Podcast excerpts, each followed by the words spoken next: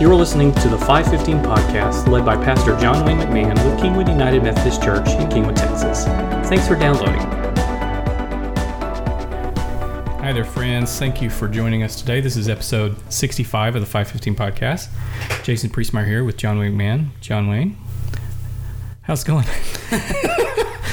Um, I'm curious if you prepared anything, for if you're going spontaneous. about how I'm like- feeling right now. Yes. I'm kind of sore. I told you earlier. I wor- worked out for the first time in That's like true. I'm sorry to hear that, like- and good for you. 17 months. Maybe not that long. But That's great. Yeah, you you, you, So you really tired. should pace yourself. You don't ever want to just overexert yourself too much. That's Yeah. that's the common mistake that a lot of people make. Um, but we're continuing the sermon series on the parables that is correct. of Jesus, which is awesome. Um, we are this past week talking about the parable of the weeds, um, which was good. I was paying attention, but Yeah. for those of us who might have missed it Yeah. last week or haven't maybe listened to the sermon the podcast yet, why don't you give us a quick overview of that parable? Sure, let me read. Uh, I'll just read part of Cool. it. We'll read the whole thing. But this is from verse 24 of Luke 13. Uh, sorry, Matthew 13. Matthew. Uh, sorry, I was I've been prepping for the this coming week. uh, so, anyways, all right. So Matthew thirteen, verse twenty four, the kingdom of heaven is like a man who sowed good seed in the field, but while everyone was sleeping, his enemy came and sowed weed. Uh, weeds among the wheat and went away. When the wheat sprouted and formed uh, heads, then the weeds also appeared. The owner's servants came to him and said, Sir, didn't you sow good seed in your field? Where then did the weeds come from? An enemy did this, he replied. The servants asked him, Do you want us to go and pull them up? No, he answered, because while you are pulling the weeds, you may uproot the wheat with them. Let both grow together until the harvest. And at that time I will tell the harvesters, First collect the weeds and tie them in bundles to be burned, then gather the wheat and bring it into my barn. So then later on, uh, Jesus gives an answer key. I won't read that whole part, but I'll just run through it real quick. The one who sows the seed is the Son of Man, or a reference to, to Jesus or God. Uh, field is the world. The good seed are the people of the kingdom. The bad seed or the weeds are the people of the evil one. Harvest is the end of the age, and harvesters are angels. So Jesus gives us the answer key uh, two weeks in a row, like for two parables in Yeah, a row, is, which is nice interesting. Yeah, it's really interesting. This uh, parable we have coming this week, I really could have used an answer key because it is messed up. But Uh-oh. for this one, Jesus gives us, he kind of gives us some answers of, of what's going on, or at least ways to think about it. Um, and he's probably giving these specifically to the disciples, right? As the disciples are asking so they understand what's going on. Yeah. So a little bit of an oversight. Um, what we see, uh, obviously, is some workers or servants come to the farmer and they say, "Wait a minute, where where did these weeds come from?" And so there is this parable, this metaphor, uh, this likening to the Christians in the world versus, or the the, the citizens of the kingdom in the world versus the citizens of the evil one. The First John uh, talks about the one who does evil, or the one that that is in darkness, is a son or a spawn of the evil one, which is pretty harsh words. Um, Yeah, but that's what's going on with these weeds, and Okay. so the weeds pop up out of nowhere. They say, "Okay, do you want us to get rid of them?" And the farmer says, "No, because they actually look exactly the same, and you might pull out wheat with it. Um, and so don't do that. We'll wait until they grow, um, because this weed, when it grows uh, to maturity, you can then distinguish the wheat from the the weed from the wheat, and then we can pull the weeds and throw it in the fire. And so when you you apply that context now to our experience, what what Jesus is talking about is a judgment day, a day when in which maybe even maybe if now we can't really see who's a weed or a wheat or what's going on, but there's a coming a day where God Himself will be the salvific judge uh, that separates the sheep from the goat is another way that it talks about it. And so Okay. um, that's that's kind of what's playing out here. So you, you talked a little bit about um, evil in reference to the farming, like knowing there are weeds in his field. Um, can you elaborate on that? Kind of talk more about that. Yeah, so Sunday. Sunday, I, di- I didn't I kind of like cracked open a can of worms. and, and so that was what I was kind of getting at. But one of the things that really jumped out at me uh, as I think about um, how we encounter evil in the world or weeds, right? How Yeah. we encounter this presence because some weeds actually cause an incredible amount of destruction. Um, and so, how, when we encounter evil in the world, what does what does that mean? What does that look like in light of this parable and the way that Jesus is kind of saying he he relates to the world and evil and and good, right? And so mm-hmm. I was thinking about that. But one of the things that that I jumped at when I was reading through the parable is the farmer when when the workers come and say there's weeds in in our field. Like I thought you put good seed he says I, I see it. Yes there are weeds Yeah. uh, but don't pull them because you won't be you won't be able to tell uh, the, the the wheat from the weeds. And the one thing I was kind of teasing out is that sometimes we um, we believe when evil happens or we ask questions that would insinuate that God is apathetic or unaware of the evil that's in the world. Like Ooh, God okay. is is very distant and not there. And one of the things I was trying to press is that the the actual the narrative of God's redemptive story of the Bible, it seems more often than not, uh, God endures the wicked in the present to provide the opportunity for redemption for His people. So we see this happen all over the place. When um, uh, the first example that came to mind is. Uh, God brings everybody out of Egypt. Um, they're at Mount Sinai. Moses is up on the mountain. He's receiving the law, and he's been gone for like you know three hours long, and they're grumpy. It's longer than that, but he's you know they get grumpy and a little Yeah. restless, and like, what are we gonna do? Like, well, let's start worshiping other gods, and like they Yeah. have, and Moses comes down, and they're like they're like partying and worshiping uh, Baal or this uh, golden calf, and and so God in could could have responded in a different way to to wipe out this evil, but He withstands it in the present in order to give the opportunity for redemption that's going to take place for His people. This is kind of the repeating narrative that happens over and over and over and over again. Um, I think that that's that's really important. Now the question back would be like, but sometimes God intervenes when evil's taking place, Yeah. And sometimes He does. Why wouldn't God just intervene? Why doesn't He pull the weeds? Every single, all the time. Yeah, constantly. yeah. Why doesn't He do that? And there's no easy answer for that. Like, I think that's this problem of evil that we've been wrestling with since the beginning of our faith is one that atheism thinks is the big trump card really like mm-hmm. if if God is good and he is nothing but love and and he is omnipotent and omnipresent then he should have the power to stop evil why would he allow a house to burn down with a, a young baby inside. Like why would why would these things take place? And those there's there's not um, simple answers but there's a couple things that that we talk about. Like one of those is the free will response that god gives us freedom um, to live and to choose him and to build our lives. And because of that free will sin has also entered into the story. And so there's natural evil like fires and and uh, natural disasters and things like that because sin has actually splintered things in the world.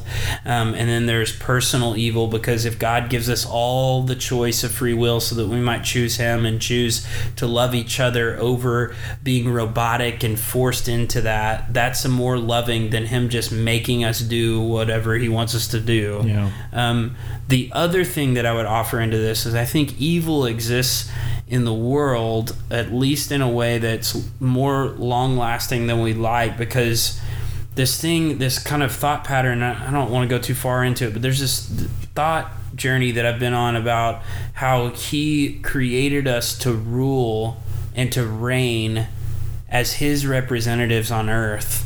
And so for him to intervene in everything that we do would actually be subverting the hmm. creative order and the way that it was built built to, to be in the very beginning. It's like a parent trying to give their child responsibilities and duties, but then constantly stepping in like, oh, you're doing that wrong, or stop here, just let me do this for you because you you're incapable of doing this right. And obviously, that's not what Yeah. a good parent is going to do, and, and certainly not what God Yeah. would want to just be constantly micromanaging that. Yeah. And the other thing is like w- the evil that we experience in our life is but a breath of what is the entire Sure, yeah. narrative of, of Mhm. the history of humankind and and God's redemptive journey to to restore humanity.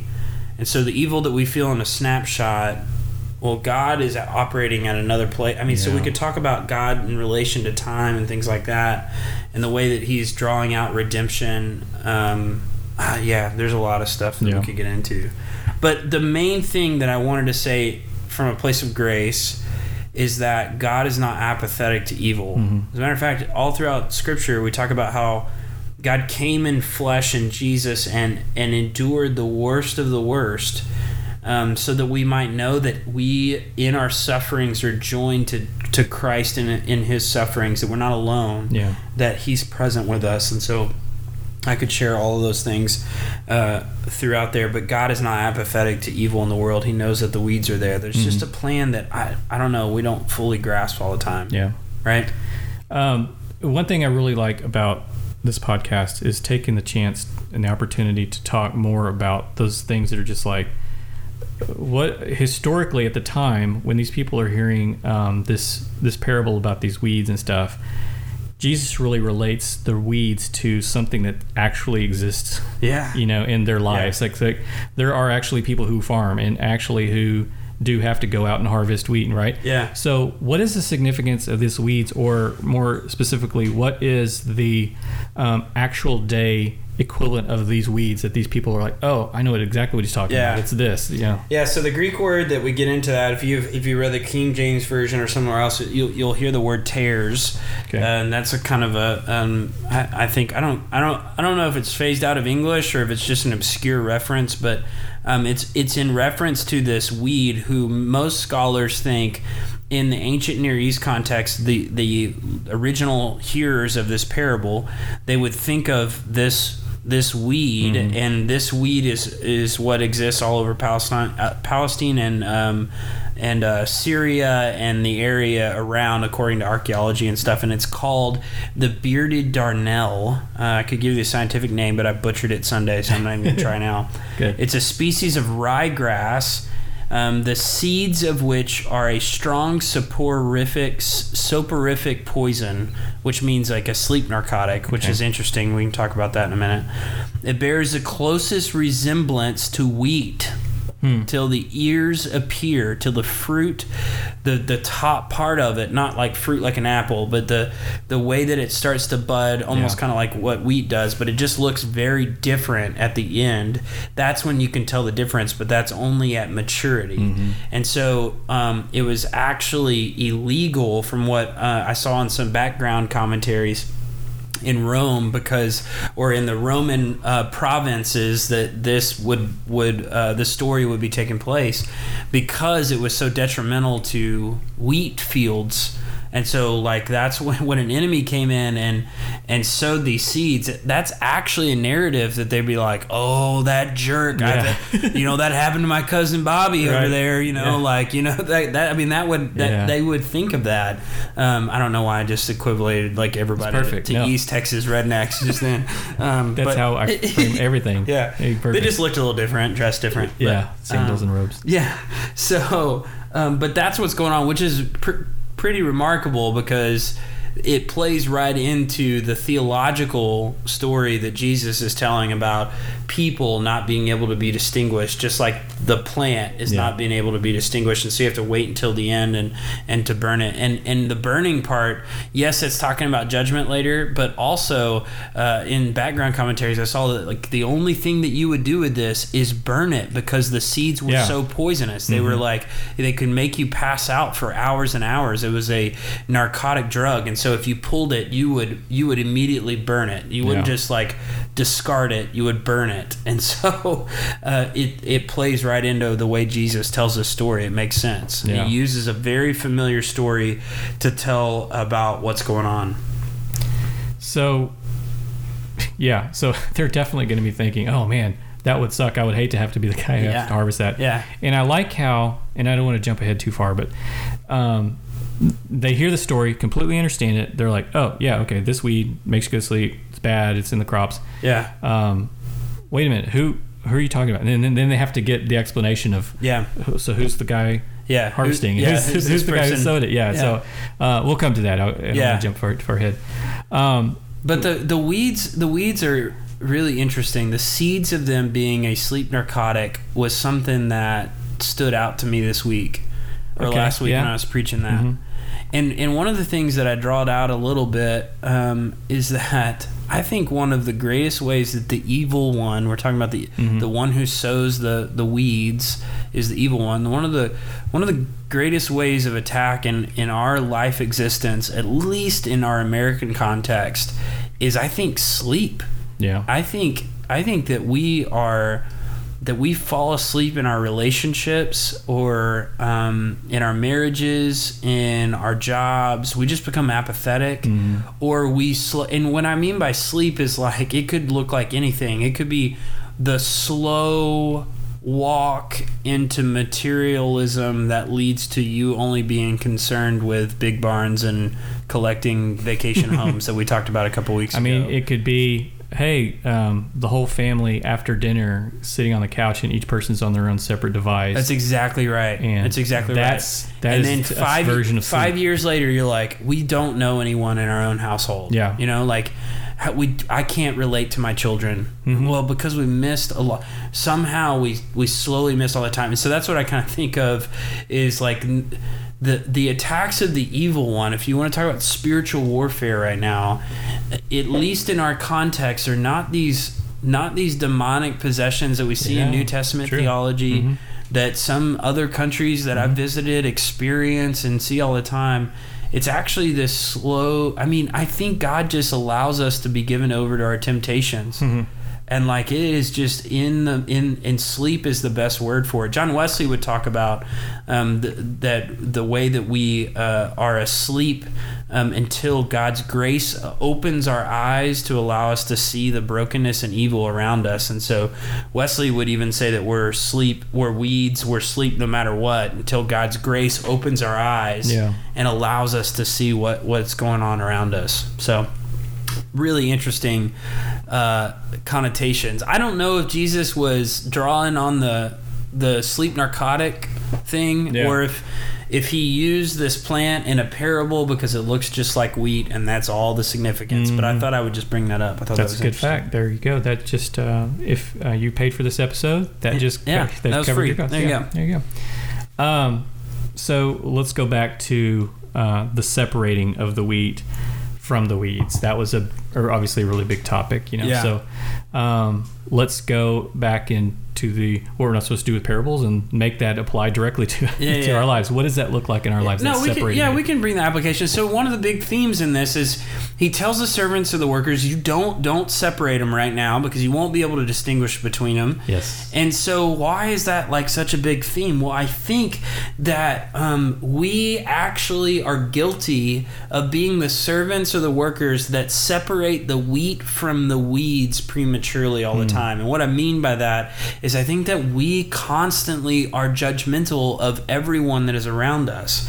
And let me just put a disclaimer on this. I don't mean that it is not like you often hear that, well, you shouldn't judge. It says in the Bible, don't judge. Right. Like I'm not saying blanket we shouldn't judge because Jason, if you and I are in in deep relationship and you decide to do something that is not within Mm-hmm. moral standards that we hold each other to, then it is right for me to say, Jason. You need to stop. You're going to lose your marriage if you keep doing this. That judgment is a good thing. Gotcha. But what I'm saying is the blanket judgment and way we um, we interact with people in our lives, we are separating the wheat from the weeds, or at least that's the challenge of the parable for us to consider and to think about what that looks like. To not just assume because I have the confidence of the Holy Spirit that I'm a wheat, that I can also be the salvific judge of everybody that's around me. Yeah. And so in Kingwood, I think it plays out in a lot of different ways. But some of the examples that were coming around, coming around when I was thinking about this is assuming the worst from people, right? Mm-hmm. I'm guilty of that for sure. Like, I just assume that someone's up to no good without knowing what their day's been like. So, a basic example, and I use this all the time, is getting cut off on the way to work Yeah. if somebody cuts you off and you just immediately assume well, this guy's just a jerk and doesn't care about anybody else, Yeah. and he probably uh, beats puppies and like you know I don't actually think that. Okay, calm down. But but you know we I just automatically judge this person rather than assuming you know that or rather than considering maybe they've just had a terrible morning and things have been rough and and stuff like that. The other way and other ways that we judge people I think in Kingwood is not getting to know people before we assume something about them. And so I'm really bad about that. Hmm. Think about someone in your life that ended up being an incredible friend down the road, but at first you're like, I really don't like that Oh, person. yeah, for sure. You know what I mean? Yeah. Mhm. I think that's in that place of that that early judgment. We do it with our demeanor uh, when we're too busy to actually spend a couple of minutes and talking with somebody, a stranger, or to hear their story from what's going on, or we just get impatient. Those kind of judgments play out all over the place. Sunday, I even talked about the way in which we greet someone can be a judgment. if some kids are not behaving the way your kids Yeah. should behave, what kind of look do you give them in church? Probably not a pleasant one. Even if you don't mean to do a bad one, the plain one is unpleasant. Your natural Yeah. reaction is just Yeah. like, oh, Yeah. these kids. Yeah, so there's all different ways that look like that. And so uh, one of the big themes for me uh, was how do we love radically rather than selectively? yeah. So another big one that I, I talked about at least one of the services is what homeless ministry has done for me. hmm because I mean, I feel so uncomfortable when I get around people that live in the streets. Like when I'm downtown or in some other areas, I get really uncomfortable, and that uncomfortableness is is rooted in the judgment that I've already cast. Yeah. Oh, I drive downtown all the time Yeah. on the way to work. And I see homeless people standing there and, and there's like the regulars like this is their corner and and I've gone through that whole like range of I see this person and I immediately like I know what this guy is. I've got him pegged, you know. Yeah. And then I'm like, oh, he's lying about this. He's got he's got a, a this ID card that makes it make me think, okay, he's he's a vet or what. So, but just the fact that now I've gone through and I've already made those decisions whether I want to admit them or not. I've already you know said this guy's that. So, and my point was going to be. Um, that's from the safety of my car. I, I haven't pulled over to Yeah. a mission, and I haven't got out, and I haven't tried Yeah. to go to uh, like uh, a shelter to feed them or anything. Yeah. So that is definitely The challenge is not to like I'm not telling you to go give five bucks to every person you encounter, Right. but man, do we even slow down enough to get to know people, or is there like, is there just a place we're not going because Yeah. they're too different than we are? Like we ju- we judge people for being different than us. absolutely. Yeah. Okay. How so? So how do we stop doing that? That Mister, I've got all the answers to. Uh, to I don't. I don't. I don't. uh, two things I would challenge with though is I think part of this is, um, well, I mean, obviously I can give you the the Bible answers, Sunday school answers, right? Prayer and all of that. And I think humility is a big one. But I think where I was kind of landing on it is we gotta have a we have to have a clear perception of who we are. And so what I mean by that is I think that's a sometimes I project my own brokenness on other people. Mm. So when I assume the worst about someone, it's probably because I'm guilty of the very thing that I'm thinking that they're doing. Oh, okay. And so there there's a little bit of that, but the other thing is is like I am also blind to the weeds in my own heart. Mhm. And I believe God is trying to remove some weeds, but if I'm not processing, if I'm allowing these masks to stay on, if I'm not processing the pride that is in my heart or or the way that I responded in a situation, then I'm not actually participating in the weeding out of what's going on and what God's doing. These last two parables really play into, as we talked about last week, the preparedness of the soil Mhm. And, and all that's going on. And so I think I think part of this process is actually getting to know yourself um, and to know what's in to ask questions about your reactions and situations and things like that. Yeah. And then of course, yeah, it's prayer. Uh, it's asking God for compassion and sympathy. It's asking, it's starting the day in humility. Lord, forgive me for I'm a sinner Mhm. and I've not loved you with my whole heart. I'm not giving you everything that I have. That that acknowledgement is the place of going. I'm no better than that person over there. Yeah. And so why do I judge immediately instead of loving out of a confident place of being loved when I didn't deserve it? Therefore, I can love in that place. That This is one of those cases where I'm going to go ahead and do another plug for the small groups and the accountability group. Yeah. Because um, trying to just be on your own and think, okay, I can do this. I'm going to be a better person. I'm going to I'm going to weed my own heart here and, and kind of get rid of some of this. yeah Um, and I'll tell you, it's extremely difficult, yeah if not impossible, ultimately, to, to do that on your own. Yeah. You have a much better chance if you have a group of people that you can uh, rely on to help you do that, as you're also doing the same yeah for them as well. yep yep Awesome. amen All right. So um, let's uh, let's wrap this up talking about the judgment. yeah you want to talk about hell to close it up Yeah, because I, I mean, you, you you you put a great podcast uh, plug for the sermons we did last summer with the Heaven and Hell series. Yeah, I would I would recommend again.